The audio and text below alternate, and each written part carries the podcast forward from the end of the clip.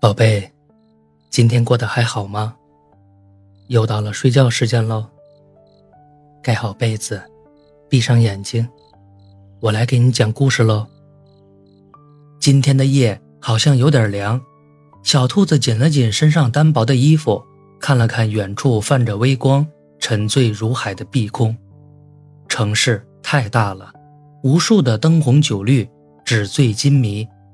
每个人都只是城市的过客，只是行色匆匆的一个罢了。小兔子怀念在森林里的时候，抬头就能看见漫天星河。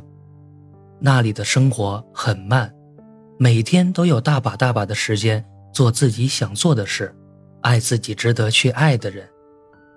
小兔子借着路灯的光，看着远处氤氲的便利店，突然有些冷了，饿了。潦草地拿了几份廉价的零食，小兔子就坐在椅子上，透过玻璃看着夜色下的灯火通明。虽然人潮依旧，车马依然，但是在这喧闹的地方，小兔子总觉得孤单，好像世间的喧闹和小兔子是隔绝开的。它不想听见，也不想看见这份不属于它的嘈杂。他捧着一杯刚冲调好的速溶咖啡，感受着久违的寂静和与之并不相匹的幸福感。小兔子借着温热的手，打开了好久没联系的那个联系人，拨通出去，电话另一头没过五秒钟就接了。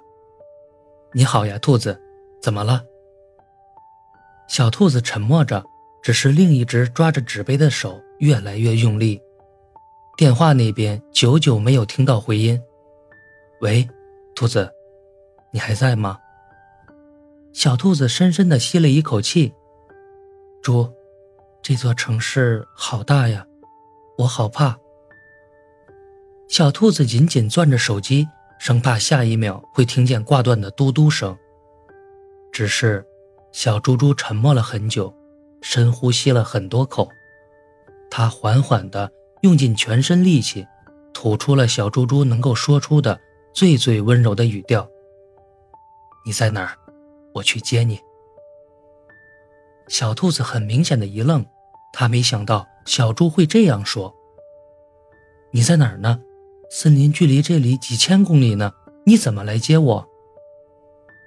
自从你离开家，我就偷偷的来到了这座城市。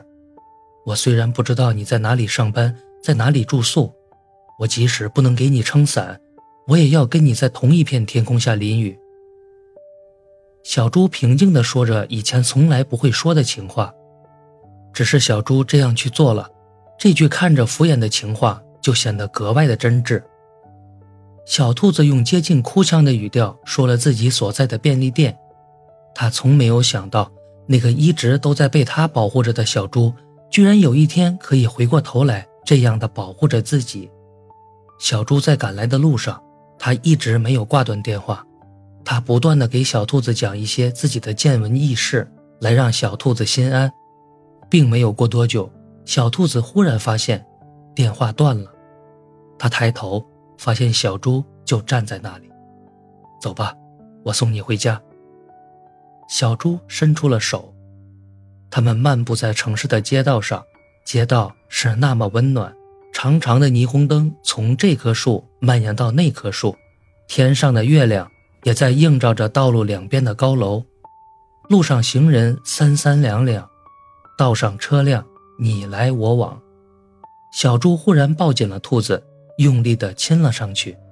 绚烂的烟火在他们身后绽放。